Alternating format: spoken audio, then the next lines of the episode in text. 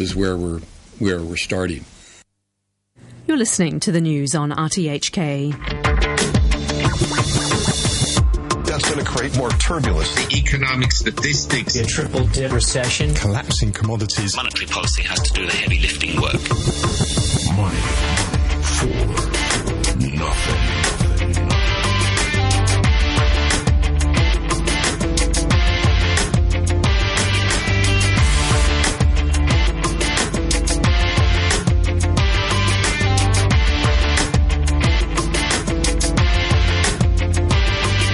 Good morning and welcome to Money for Nothing with me, Renita Malhotra Hora. David Cameron is on course to remain Prime Minister of the UK. The pound soars as exit polls tip of Tory win and Alibaba shares jump as the Chinese e-commerce giant replaces its CEO. This morning, it's all about the UK elections and the impact they have on investor sentiment. We'll talk with Mandarin Capital CIO Nitin Dayal Then we have the Consul General of Nepal, Mr. Mahesh Prasad Dahal, on the cost of damages of the recent earthquake and Red Cross Hong Kong's Betty Lau with the latest from their field workers on ground. Richard Harris is co-host this morning. Good morning, Richard. Good morning. So, Richard, the voting is entering its uh, last half hour. What's your prediction? Well, it's uh, now closed, and we've had four seats so far. Um, the exit polls, of course, were very much in favour of, uh, uh, of, of Conservative, but the key battleground really is Labour and Conservative. And at the moment, the early indications are that the Conservatives might actually hold their own, maybe even a little swing towards the, the, their own party. Hmm. Now, Richard, what role does the Scottish National Party have on forming this next government? Well, well, of course, the big debate in this election has been the minority parties, Scottish Nationalist, uh, uh, UKIP, the Independence Party, and also how much the Liberal Democrats might be decimated. Now, looks as if the Scots might win almost the whole of Scotland, 58 out of 59 seats, which would be dramatic uh, and that would be uh, very, very damaging for Labour, of course, which has always seen Scotland as its backyard. All right. Well, when it comes to a majority in the UK House of Commons, the magic number is anywhere between 330 uh, 323, excuse me, and 326, depending upon certain members of parliament who uh, won't take up their seat. Is that right? Well, you have the difference because the Speaker and the Deputy Speaker don't have a vote, and some of the Irish, uh, the Catholic parties don't take up their seats. But the uh, magic figure is 323. If the first exit poll's right, then uh, the Conservative Liberal coalition will get in. If the YouGov poll is right, then it won't quite be there but I think they'll almost certainly form a government with just a few short. Okay, well, uh, let's listen to this clip from Francine Lacqua of uh, Bloomberg with the latest on the exit polls. But if the exit polls are right, and that is, again, a big if because we don't exactly know the accuracy of this exit poll because there are so many smaller parties, which makes it that much more difficult to poll even after they voted. But let's assume that these exit polls are right. Then we know that the Tories would take, according to this exit poll, 310 seats. The Lib Dems, with whom they're current in coalition with, uh, dramatically reducing the number of seats that they had over the last five years. But at number 10, they would make 300 126 seats. So that would mean that we would have quite a safe coalition. Labour, they were expected to have around 270 seats at 239 seats. I would imagine that, you know, the, the Labour leader is disappointed with that.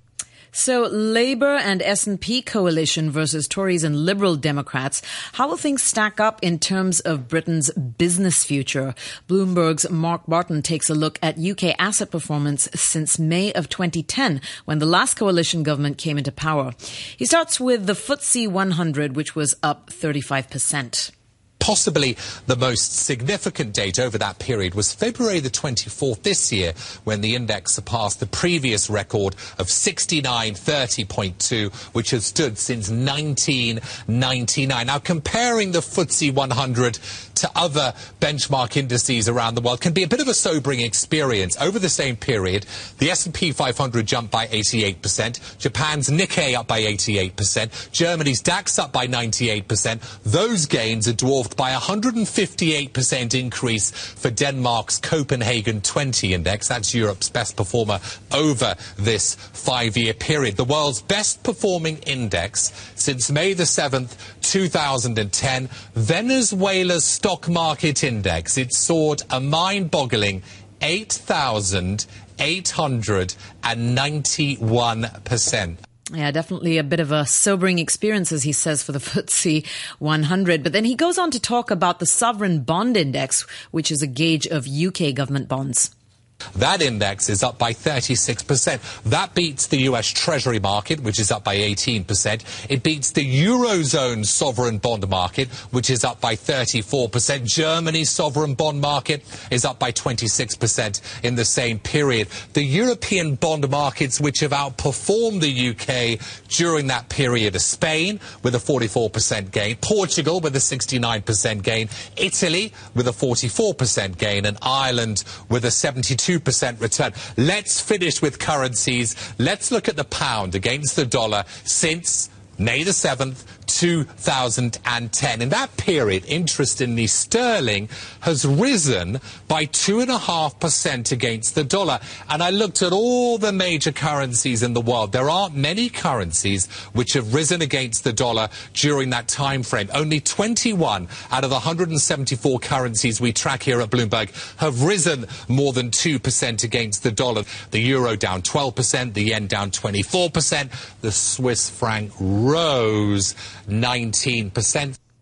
So the question really is then how will things look in the period coming up to the next UK election, whether that's in five years or before, as some are predicting. Richard, the pound has been soaring. Tell us why. Well, I, in fact, the markets haven't reacted terribly uh, much to the election, even though there's been quite a lot of uncertainty. Uh, but the pound has been on the weak side, and that's probably the first thing that'll start going because if you're going to see a continuation of the government, there'll probably be relatively little change domestically. You know, the uh, stock market will probably carry on as it has been. But the pound is different. The pound's more uh, reactive to what the government will do. So I think it's looking positive uh, for the pound if Cameron gets back in. All right, let's bring in Nitin Dialdas, who is our first guest this morning. Nitin is uh, from Mandarin Capital. Good morning, Nitin. Good morning. Nitin, uh, what would be the effect on investor sentiment if the Tories would be able to form a government? It'll definitely be very positive. I think a lot of investors have been quite worried that Labour would form a coalition with the SNP, and that would have been quite damaging for the UK on an economic point of view. Um, so having the Tories get this majority, or at least what the exit polls are saying, that they've got this uh, 316 seats, and almost guaranteed to get in, that's just going to be positive for the UK and investor sentiment into the country. Okay, Nathan, can you tell us a little bit more about that? I mean, in, in terms of once upon a time, you know, it was a known uh, fact that the Tory government would be better for things economically, uh, but that hasn't necessarily been the case with Labour in the last several years. So, uh, so what's wrong with uh, Ed Miliband becoming the next prime minister? I mean, I think when you look at Labour policies, they're very much about looking after the welfare system. And if you're going to spend a lot of money on your welfare system, that um, a lot of businesses are going to get hurt because taxes are going to go up. You've got to fund it somehow. When you're taxing on a higher level, a lot of people don't necessarily want to come into the country and do business there. So, having all of this, the ta- um, Labour have been very adamant about the fact they want to return the 50% tax rate. Tories have said no way they're going to do that. So that alone is one major favour, uh, major reason why you want to shift back to Tories in terms of a business sentiment. Um, yep. Like I said, a lot more spending going into welfare rather than the, in, improving the overall economy. So when you look at their policies, it's been pretty uh, different this time. I think in previous uh, eras with the Labour government, there were tending towards Tory policies, or there were some policies that were pro-economy that were more Tory type policies. Yeah, listen, the, uh, the, the bankers' bonuses seem to be taxed uh, ten times over um, uh, according to Labour. But we're listening to Bloomberg's Mark Barton just now saying how much uh, various aspects of the British economy have improved since uh, 2010. But really, how much impact does the government have on the economy? Because the bond markets are generally impacted globally. Uh, the equity markets in the UK are global as well. Uh, yes, the currency might have an impact because of local factors, but do governments really have a big impact on the economy? Um, I think they have some sort of impact, whether it's just from a sentimental point of view. Um, sentiment always drives economies. If you're positive, you're always going to spend that little bit more. If you feel that your job's secure, you're going to spend that little bit more. So all of that's going to start driving your economy. So I think from a sentiment point of view, they do play a part. But I think their policies also play a part. Like I said, if you're going to have higher taxes, why would you want to earn the higher rates? If you're going to, ha- you know, what are you working for? You're working for the government and for the people who aren't necessarily going to work hard for you. So yeah, policies do have uh, play uh, play in the economy. Yeah. But the other impact. Uh, uh, was that Labour were trying to curry up to business and at, at the same time be friends to, shall we say, people on welfare. Do you think that sort of double pronged attack had maybe had split their message? Uh, I think it hurt them, but I also think the businesses weren't necessarily fooled. If you looked at the polls before um, before the elections, something like seventy eight percent of business owners said, you know, they wanted Tories in. So I don't think a lot of the businesses were fooled by the fact that Labour was trying to carry up to them. Obviously, they realise it's an election; you're going to try and get whatever votes you can. But when you look at the overall policies, you know it wasn't favourable to the businesses, and therefore, as I said, seventy eight or eighty percent of them wanted Tories in. All right, on a global scale, in the recent days, more than $2 trillion in value has been erased from global markets as bonds fall and equities decline.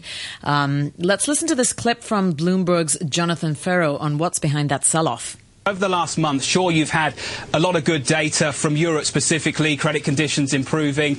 Oil, that's a key factor in all of this as well. Oil bouncing back. And there's a firm debate over here in London and across Europe and globally. It's, it's, is this the beginning of the reflation trade? What you've had is a huge deflation trade. People's ex- uh, deflation, inflation expectations go lower. They're willing to accept a much lower yield. And that's where you've seen this huge yield compression over the last 12 months. Add in European QE, record lows after record lows, you get the picture. If we have turned the corner and we get this introduction of a reflation trade, then expect yields to go much higher. And that's what's happened. Now, there's a debate on whether this is actually what is happening. Remember, if you went to sleep 12 months ago and woke up this morning, the yield on the German 10 year, forget the move over the last couple of weeks, is still half of where it was 12 months ago. Other people seeing this as just a knee jerk reaction, a big correction after a monster rally. There is a big debate on what's behind this move. Now, stocks, of course, were up uh, last night, and the gains marked a rebound from the last two days' sell offs in both the bond and equity markets. But, Nitin, what are your thoughts? What, what is this big debate behind uh, all of this? Um, I think we've had a big rally in a lot of the markets. I mean, you, as we just spoke about, UK is at record highs, Germany's uh, well into record territory. Nasdaq's hit record highs. We've all seen the moves in China and Hong Kong. So markets needed to calm down. They can't just keep going up every day. Same time, you know, bond markets have had a good run over the last five years. It's probably is time that we start getting some yields back. I don't think we can live in zero uh, zero percent interest rate environment forever. So I think you, you are starting to see some sort of reflation. You're starting to see some yields come back, but it doesn't necessarily mean it's going to be negative for equity markets. On the contrary, I think it'll be quite positive. Uh, but there are two schools of, thought of this, Nitin. The other one is that as these figures get worse, you know, the bond market weakens, maybe the dollar weakens, we've seen commodities increase, oil recovery could that set off a chain reaction that might lead to some quite substantial weakness in the market looking further ahead? I don't think you're going to get a repeat of 2007, 2008. I don't think we're going to have this massive sell off. Um, like I said, I think we do have to take a step back and look at where we've come from. And we've had big moves. I mean, oil's bounced back, but let's not forget, six months ago, oil was at $100 a barrel. We're still at $65 a barrel. So it's come down considerably. And yeah, we've bounced back from 49, 48, but that's just, to me, a correction. It's, it needed to come back a little bit. It probably overshot on the downside commodity prices have been relative. I mean, the gold prices have been relatively flat. You're not really seeing a lot of moves in the commodities if you take the take a seat back, a step back, and actually look at it. Um, yeah, we can go in the short term moves and say over two weeks it's bounced quite considerably, but that's a two week move. Let's actually look at the overall trend, and it's still positive to the equity markets. It's re- reasonably flat to negative on the commodity markets. And I think the bond markets are where you're going to start seeing the interest come through because I do think yields will start rising there. All right, Nitin, thank you so much for joining us this morning. That is Nitin Dialdas of Mandarin thank Capital. You. U.S. stocks closed higher as investors awaited the key April jobs report and eyed these easing, uh, this easing in oil prices and bond yields. The Dow Jones Industrial Average closed up 82 points, almost half a percent at 17,924. The S&P 500 closed up four tenths of a percent at 2,088. And the NASDAQ closed up 25 points or half a percent at 4,945. A quick look at the numbers here. The Nikkei is up two tenths of a percent to 19,329. And Australia's ASX 200 is down 0.04% to 5,642. Well, two weeks ago, the 7.9 magnitude earthquake in Nepal shook the landlocked mountainous country. The U.S. Geological Survey puts estimates of the economic losses up to 10 billion US dollars, while re- rebuilding costs could top 5 billion US. This is according to IHS Global. Nepal's uh, Consul General of Hong Kong, Mr. Mahesh Prasad Dahal, gave us the update yesterday on the damages. Total death uh, till yesterday evening was uh, 7,675. The injured person uh, almost uh, 15,000. And this also includes um, foreigners. Uh, 66 foreigners have been killed by the quake, and then more than 46 foreigners still uh, injured um, um, by the quake. Uh, if you see the the damage of buildings, government build, building number of government buildings damaged uh, are almost uh, 26,000. Out of that, uh, 11,000 are completely um, damaged and 15,000 partially. Uh, so far, the private homes is concerned, I mm, I found that five more than 500,000 uh, buildings have been collapsed. Out of that, uh, 280,000 completely uh, demolished, and rest are the partially. Uh, altogether, it 8 million people have been affected by the quake directly, and indirectly. Do you have any idea as to the cost of the j- damages so far? Is there any kind of estimate? I mean, we heard an estimate of uh, about 20% of the GDP of Nepal. This is by IHS Global. Is, is that even accurate? So at the moment, it's very difficult to uh, to say any figure, but we we hope uh, it must be not less than 10% of the GDP. So, mm, but there was a, there was a estimate, um, kind of flash appeal from the United Nations, based on their calculation. Uh, we need uh, 450 million US dollar for uh, immediate relief and rescue within three months. But for reconstruction, uh, rebuilding, and you know the um, upgrading the infrastructure, it might take a long time, maybe five to ten years. So what we uh, required in the long term is the resources, is the money.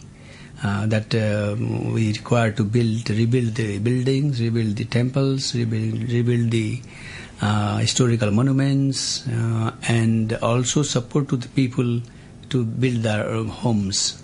As I mentioned, that more than you know, 500,000 buildings have been collapsed. So we have to support them. And the infrastructure connecting to the villages, to the rural areas uh, are also devastated. So it so, sounds like the cost of damages uh, affect government, tourism, and livelihood.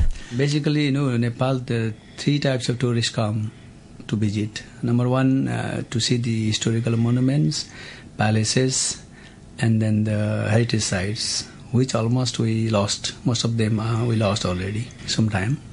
Second category is expedition to the Everest and uh, other um, high peaks. Third is the trekking, basically trekking and uh, you know some uh, national park, safari, all these things. So also in trekking, you know, it may have impact because the infrastructure is not um, uh, ready and then uh, maybe people also lose their, uh, you know, uh, the, the, the, properties. Tourism may go down, definitely. Mr. Thapa, so, if I could ask you, um, what can we do here in Hong Kong, you know, to sort of rally support for the Nepali community?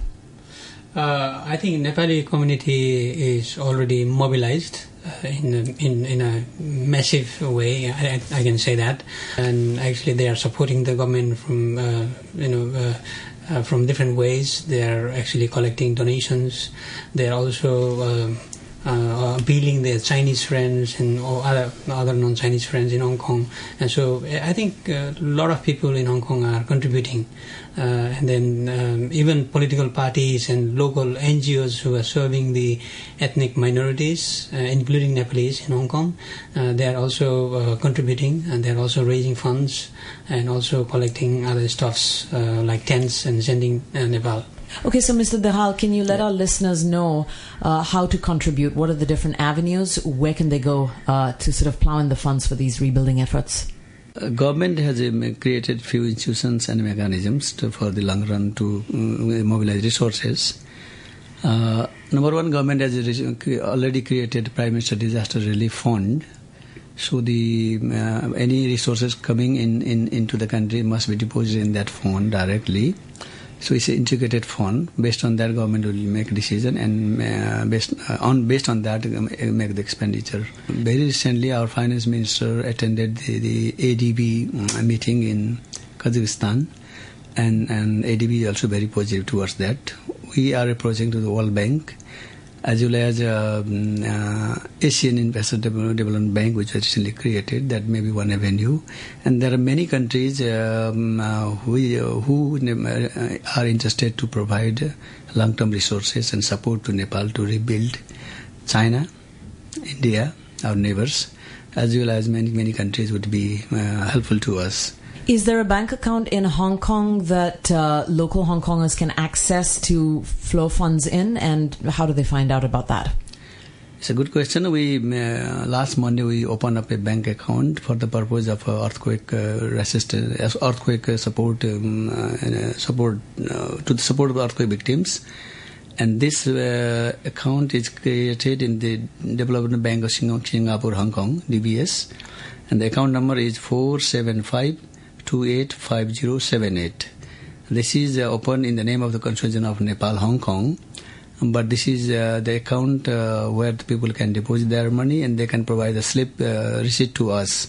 We immediately acknowledge that uh, their support and help.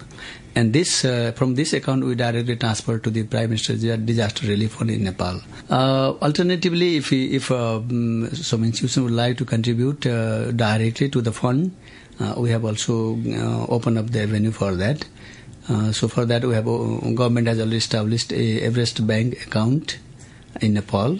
The bank is Everest Bank Limited.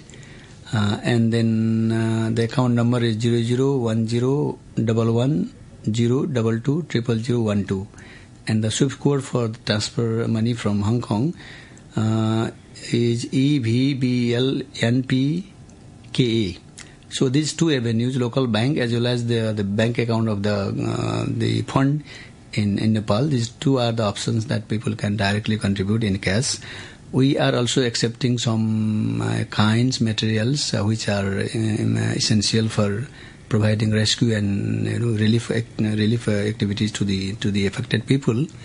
So from Hong Kong, um, basically, you know, the tents because the summer season is coming up very soon.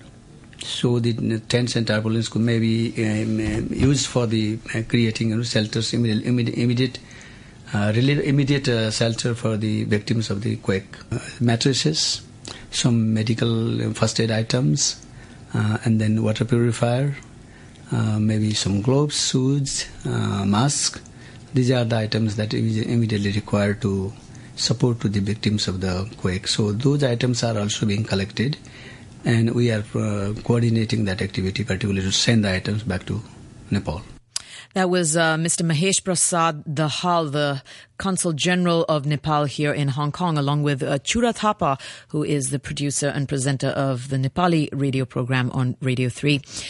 Uh, let's bring in our last guest this morning, uh, Betty Lau, who is the head of International and Relief Service at Red Cross. Good morning, Betty. Good morning. So, Betty, after nearly two weeks, uh, uh, uh two weeks later, you know, after the earthquake, um, can you tell us uh, what you know? What's the latest from Red Cross workers on ground? Yeah, together we have um, more than 6,500 Red Cross staff and volunteers working on this relief operation. Right now we are moving into the main relief phase of the operation already. And we have three a field hospital up running right now in the affected areas. Uh, up to yesterday, we have already served more than 1,000 uh, injured people or patients in those hospitals. The Red Cross is also at the time providing water, clean, safe water, and then also mass sanitation solutions for the earthquake affected population, while and another focus is to provide temporary shelter for the affected populations. Betty, we've been told, uh, you know, that the trauma of the aftershocks is really also quite damaging, and people are suffering from medium and long-term psychological issues. Is there any relief that's provided for that? Well, definitely. The Red Cross is providing psychological first aid to the affected population. And in every of our medical teams, we have playgroup organized for children who are traumatized uh, after this earthquake. And uh, looking into the long run, we are also uh, exploring partnership to establish referral services for mental health. Uh, but in the longer run, I think restoring the livelihood of the affected population would be the best psychological support. Now, of course, there is a lot of uh, money that is needed for the recovery. Betty, what could happen economically and socially to Nepal and its neighboring countries if uh, this crisis has, is is not addressed uh, efficiently?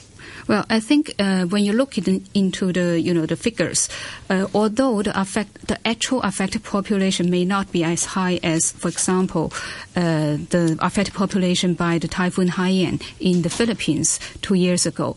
Uh, but in every four of, uh, Nepali people, there is one affected, meaning either by losing their family members or losing a house or the livelihood. So this is a huge uh, hamper on the um, on the uh, on people's life in in Nepal, and they need a lot of resources to restore that.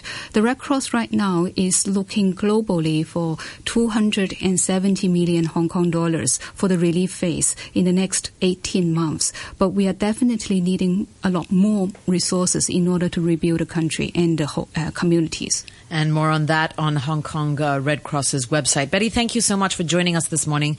That is Betty Lau, and she is the head of international relief, international and relief service at the Red Cross here in Hong Kong. A quick look at the numbers now before we close up the show. The Nikkei is up uh, three tenths of a percent to 19,359. Australia's ASX 200 uh, is up uh, half a percent to 5,674, and Seoul's Kospi up one tenth of a percent to 2,093. In currencies, one euro currently buys you 1.12 US dollar. The US dollar is trading at 119.77 yen, and one pound sterling uh, will buy you 11 Hong Kong dollars and 94 cents, and uh, it's also up 1% against the US dollar uh, to uh, 1.53 US dollars.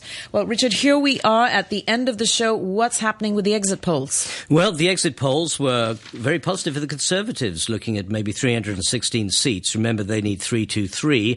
The Liberal Democrat partners uh, on 10. We've had nine seats declared so far, and actually they seem to be reinforcing the exit polls with um, uh, the Conservatives holding their own uh, against Labour. Uh, Liberal Democrat vote has been hit, um, and the UKIP unfortunately seem to be second in most of their seats. So it looks like Nigel Farage may not make it. All right. Well, uh, things will unfold and we'll be watching. Richard, thanks for joining us today and every Friday morning as co-host, Richard Harris of Port Shelter Investment Management.